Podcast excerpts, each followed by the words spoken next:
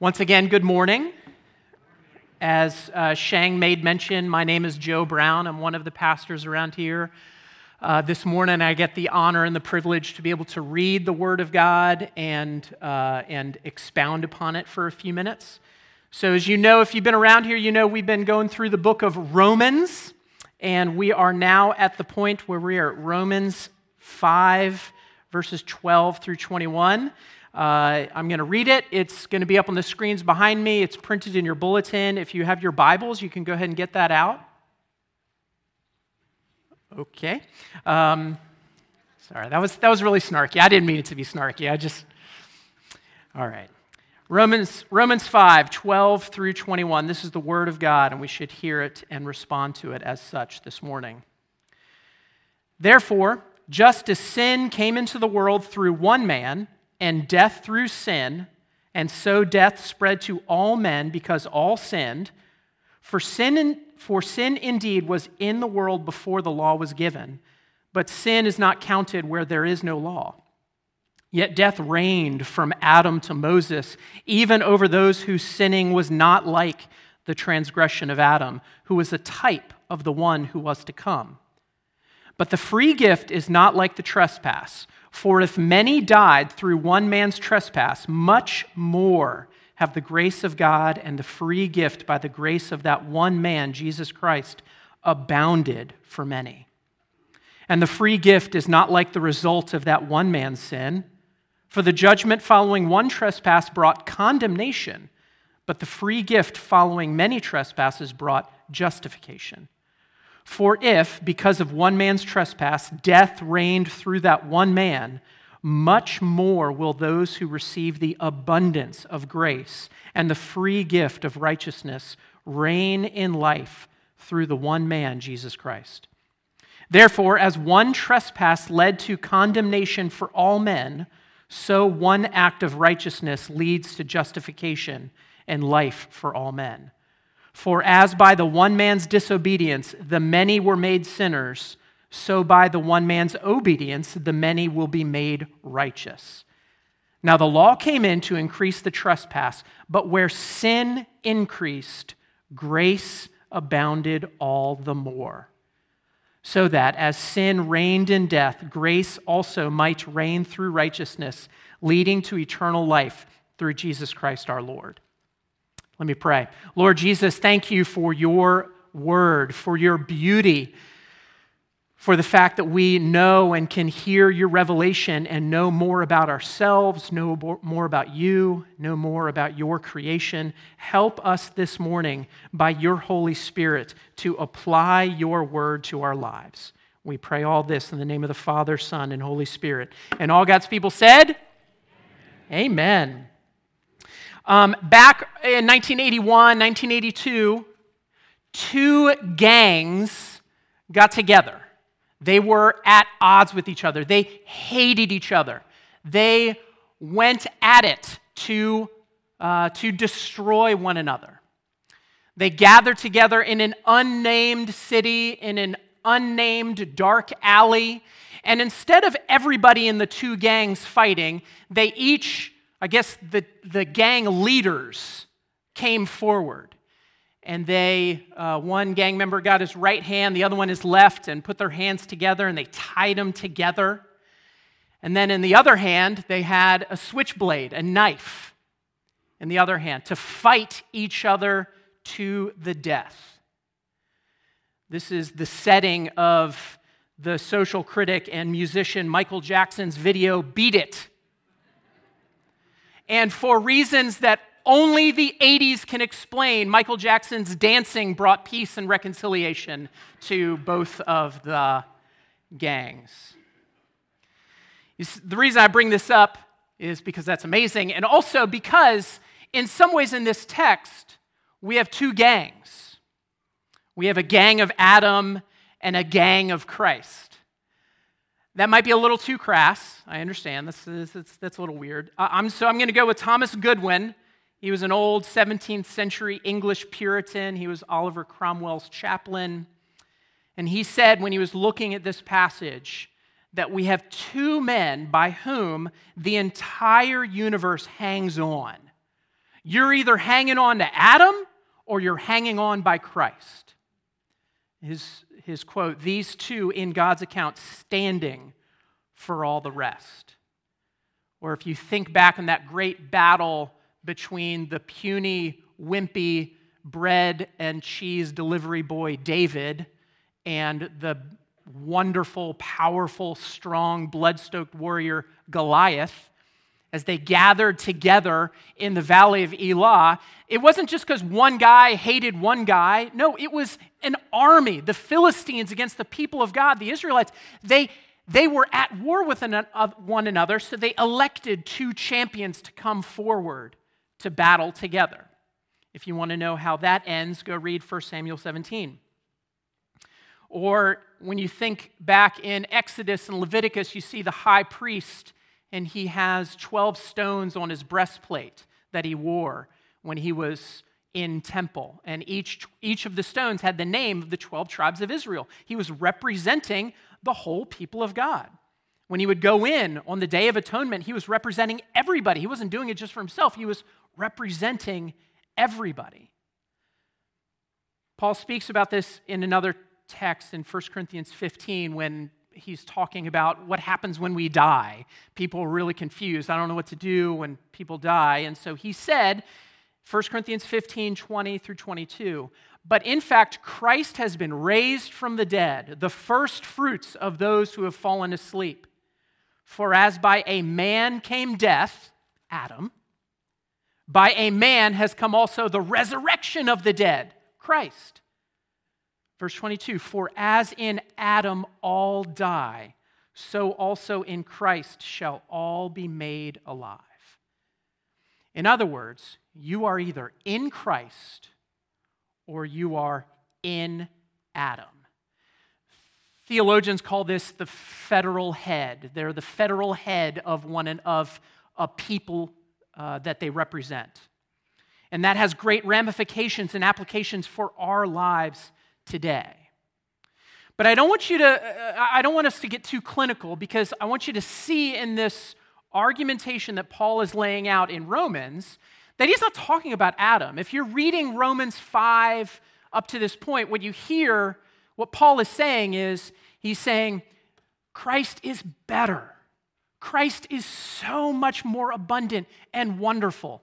There's this problem with sin that Jesus has to deal with. Sin, Adam brought in sin, and he starts talking about that. That's what's happening in this text. But Jesus is so much better. Guys, I just explained to you how the argumentation of the whole text went. Jesus is so much better. He defeated sin. Oh, sin. Adam brought in sin. Let me explain sin a little bit more. But don't worry because Jesus is so much better. If you forgot everything else, forget everything else I say, I want you to remember that. Jesus is so much better. He is so much more. Um, uh, Saint John Chrysostom, I put, uh, you know, early church father, fourth century. He said when he was talking about this text, as the best physicians always take great pains to discover the source of diseases, and go to the very fountain of mischief, sin, so does the blessed Paul. He's going to sin. He's talking about this problem of sin. And he's talking about Jesus, not, he's talking about sin, not to draw our attention to sin, but to draw our attention to Jesus. I'm about to spend a few minutes talking about sin. It's going to get heavy, it's going to get hard, it's going to get awkward. But I don't want you to lose sight that the reason why Paul brings all this up is it's important for us to understand it so that we can look to Jesus. Amen? So we're going to, amen. So we're going to look to two kingdoms, two uh, people, two federal heads the kingdom of Adam, the kingdom of sin, and the kingdom of Christ, kingdom of life. And as I do it, I'm going to talk about four aspects of each one the origin, the spread, the cost, and the weight of each one. So let's look at the origin of the kingdom of sin. We've already talked about it. It's Adam. Verse 14, the transgression of Adam, who was a type of the one who was to come. We've all been caught up into Adam's imputed sin. We all belong to Adam's family, not the Adams family, that great sitcom. We all belong to Adam's family. Um, Sinclair Ferguson says, Our family name is Sinner. My name is Joe Brown, but really I should just say my name is Joe Sinner. It has been bequeathed to us, it's who we belong to. Um, as I was thinking about this this week, my mind went to uh, the Ewell family from To Kill a Mockingbird. Do you remember this? Uh, to Kill a Mockingbird, the great uh, movie based on the book by Harper Lee. Uh, the Ewell family, uh, this is how Harper Lee describes it. If you don't even know the, the movie or the book, I, I think you can understand. I think you know these people. Every town the size of Maycomb had families like the Ewells. No economic fluctuations changed their status. People like the Ewells lived as guests of the county in prosperity as well as in the depths of, de- of a depression. No truant officer could keep their numerous offspring in school. No public health officer could free them from congenital defects, various worms, and the diseases indigenous to filthy surroundings. That description, if you don't know, might lead you to some sympathy. You might say, oh, that, that sounds really horrible. I would have sympathy until you meet Bob. Bob, the father of the Ewell family. He was a raging racist a horrible alcoholic, abusive, a poacher, a mocker, a violent man, at least an attempted murderer. So, near the end of the book, Sheriff Tate says to Atticus, the protagonist, Atticus Finch, Mr. Finch, there's just some kinds of men you have to shoot before you can say hi to them. Even then, they ain't worth the bullet it takes to shoot them. Ewell is one of them. Bob Ewell was the worst. But at least in the drama of the first half of the book, Bob Ewell isn't really that important. The drama, the, the one who caused a lot of problems was his daughter, Mayella. She was unloved, she was abused, she was confused, she was uneducated. She makes some reprehensible decisions does some horrible stuff. I won't tell you what she does. You should go read the book or go watch the Gregory Peck movie. She is responsible for her actions, she is culpable for what she did. But if you know who her father is, you can kind of understand. That's what it is when it comes to sin in our lives. We are responsible, we are culpable for all of our sin. But if you know our Father, Adam, you kind of understand it. You kind of see it. Sin is here in this world, and it's in my heart because of who my Father is Adam. See it spread. In verse 12, uh, all is mentioned twice. All men, three times in the whole section, all sinned once. It is everywhere. Remember uh, Psalm 51 Oh God, I was born in sin, and in sin did my mother conceive me. Theologians call this the doctrine of original sin. It's just talking about the, the human condition of fallenness. We have a fallen, corrupt nature. We are not sinners because we sin, we sin because we're sinners. We are not let me say that again. We are not sinners because we sin, we sin because we're sinners. C.S. Lewis talks about sin as or sin evil. Evil is a parasite. It is not an original thing. Or as G.K. Chesterton, when someone wrote to him and someone said, wrote him a letter and said, Hey, what's wrong with the world? And his response was, Dear sir, I am. Yours truly, G.K. Chesterton.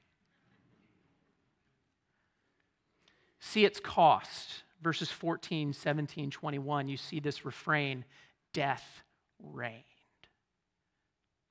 Uh, Sonia read just moments ago that passage from that hard, hard passage from Genesis 3 about the fall of man, about Adam and Eve making some really terrible, selfish decisions. And because of that, if you just jump two chapters later, Genesis 5, the death chapter, it just says, so and so lived and he died. So and so lived and he died. So and so lived and he died.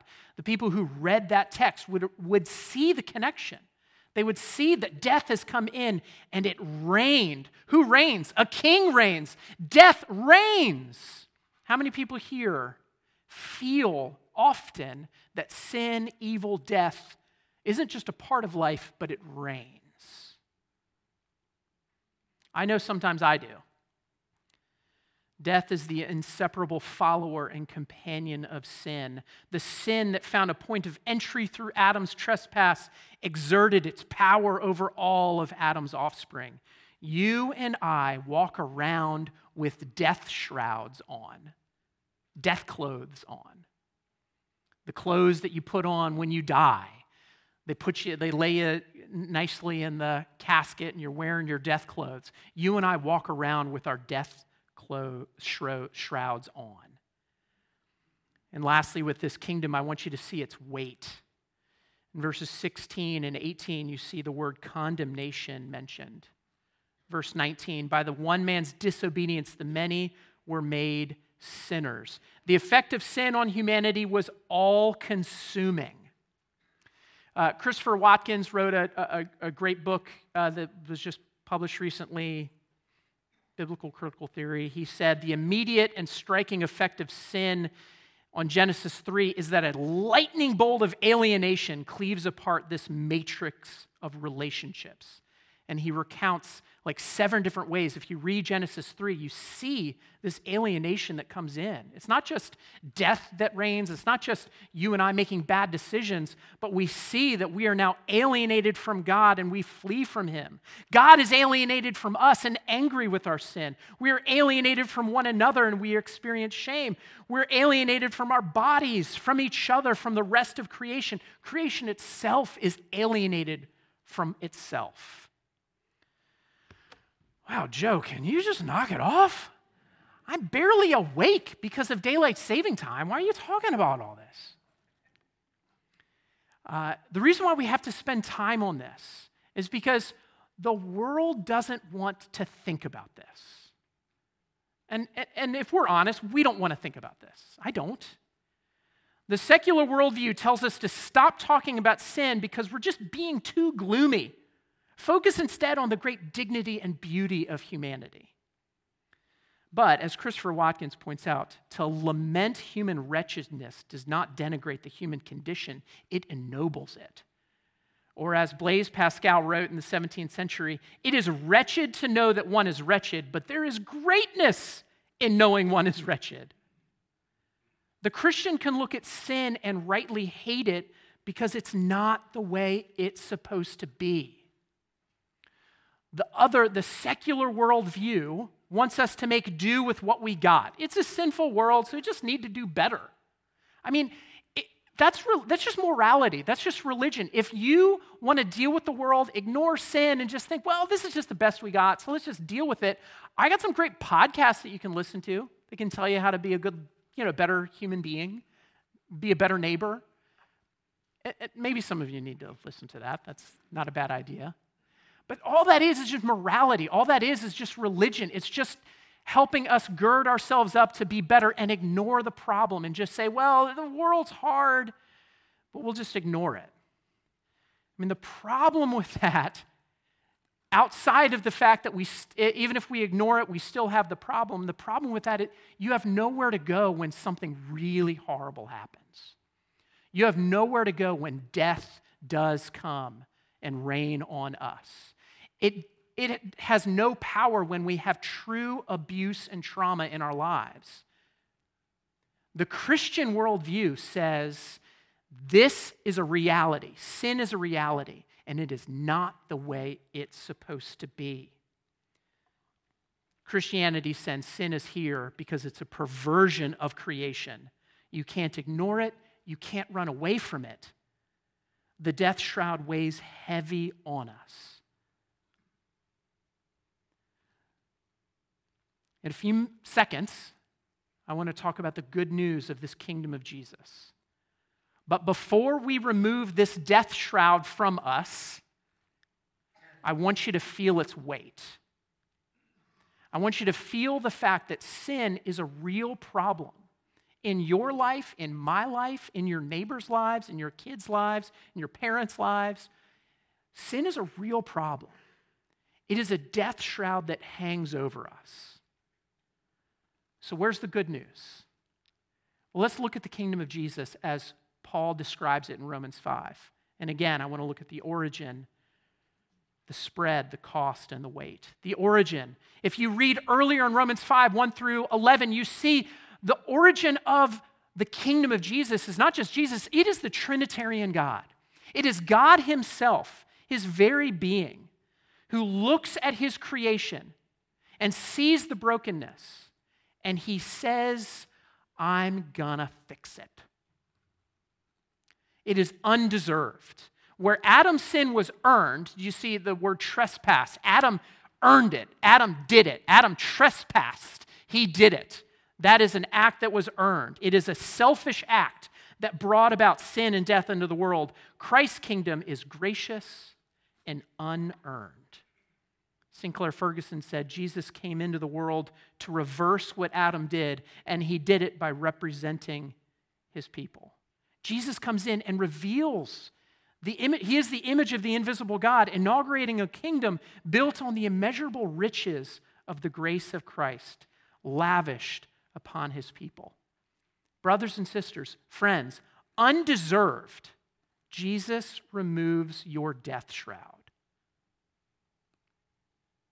Undeserved, Jesus removes your death shroud. But see it spread. Where Adam's act led to death, Christ's led to life. And not just the opposite of death, but full and abundant life. The kind of life that is abundant, that is much more. Verse 15, the grace of that one man, Jesus Christ, abounded for many. It goes deeper, farther, higher. In my silly little illustration of, of the two gang leaders battling together, you might get the impression that it is that Jesus and Adam are of equal power. Do not think that at all. Jesus' kingdom is much more. It is much more abundant. It is much more powerful. Christopher Watkins, again, uh, from his book, he says uh, that God's economy is built upon a logic of superabundance, a lavish, gracious, loving paradigm of excess. This is going beyond the call of duty, beyond what is right and proper, beyond what could reasonably be demanded on a ledger of credit and debt. Uh, a couple years ago, there was another movie that came out. If if you know anything about me, you know I'm just going to do a lot of pop cultural references. Sorry. Uh, a movie came out called uh, The Avengers. It was a Marvel Cinematic Universe. And I'm not going to spoil it too much, other than to say that at the, it's a two parter. Here's the one spoiler at the end of part one, the bad guy wins. At the end of part one, the bad guy wins. And so all those of us who like were really excited and reading and watching these movies, we were loving it, we were excited about it, we were like, how, how in the world are the Avengers gonna solve this problem? Tune in next week and you'll see how, whatever. Uh, and we didn't know, and it was it, we're just trying to figure it out. What, what's going to happen? How are the Avengers going to solve this problem? The bad guy won at the end of part one. In part two, the refrain that is said over and over again by different Avengers when they were confronted with the problem and they were going to try to solve the problem of the fact that at the end of part one, bad guy won, they all basically made a solemn vow.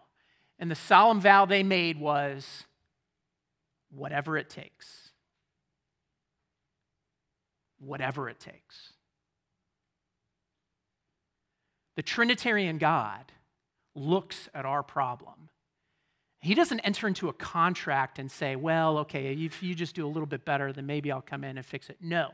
The Trinitarian God says, I'm going to do whatever it takes. The Iron Man could have said, you know what, I'm just going to like pay like $10 million and spend like five years and do all this stuff. I'm just going to, I'm going to do a lot and I'm going to solve this problem. Or, or uh, Black Widow is going to say, I'm just going to do everything in my power. I'm going to go get all my widows and we're just going to do all this stuff and we're going to solve all this problem. We're going to do it. They could have done that. They could have said that. No, what they said was, whatever it takes. That's the gospel of Jesus Christ. He does whatever it takes to solve this problem.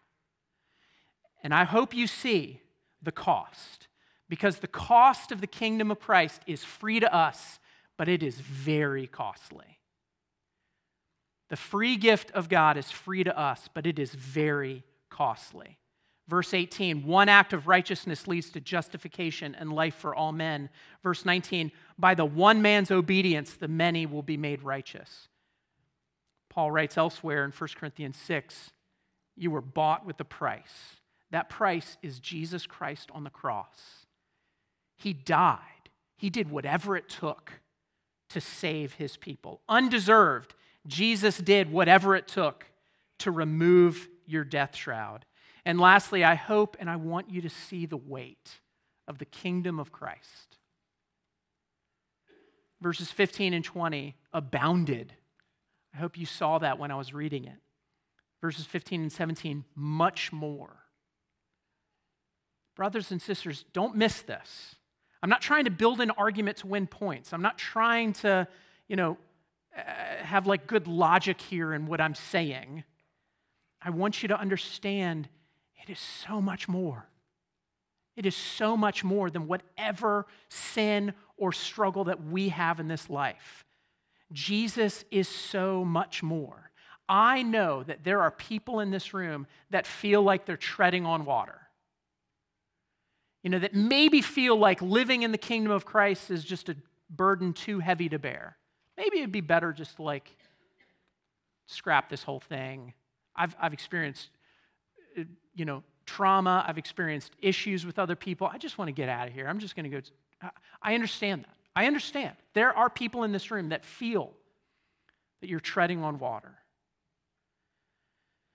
As Jack Miller says, no matter how deep I have dug the hole of my sinful life, God has gone deeper in the giving of his son. No matter how deep, and there are some in this room that I know that have dug deep. There are some in this room that know that they've dug deep. And there are some in this room that think they've dug, there's, you know, their life is pretty good. They're just a shallow sin. But no, you're deep as well. No matter how deep of a pit you put yourself in because of sin, Jesus goes deeper. Jesus is much more. The Trinitarian God saw his beautiful creation and saw that it was corrupted and brought low by sin and death. And when he sees injustice, when he sees suffering, brought about the, by the sin that originated with Adam and carried on through all generations, and even when you and I were blind and undeserving, he did whatever it took to die our deserved death and to rise again. Not just to remove our sin, that would be amazing in and of itself, but to go even farther, so much more, to give us Christ's righteousness. Friends, I hope you see in the la- uh, verse 20 where sin increased, grace abounded all the more. So here's what I want you to hear today. If you are in Christ, you didn't deserve it. If you are in Christ, you didn't earn it. If you are in Christ, you didn't pay for it. There's no reason why anyone in this room should ever think that they deserve to be in, the, in Christ. If you are in Christ, there is absolutely nothing that should lead you to pride. But I hope you see if you are in Christ, He has removed the weight of your death shrouds and He has clothed you in the righteous clothing of Christ, his righteousness. So, brothers and sisters, if you hear nothing else from me this morning, please hear this. If you are in Christ, there is so much more. Lord Jesus, we thank you that you are so much more. And I pray that you help us to believe that and trust that today and always. We pray in your name, Jesus' name. Amen.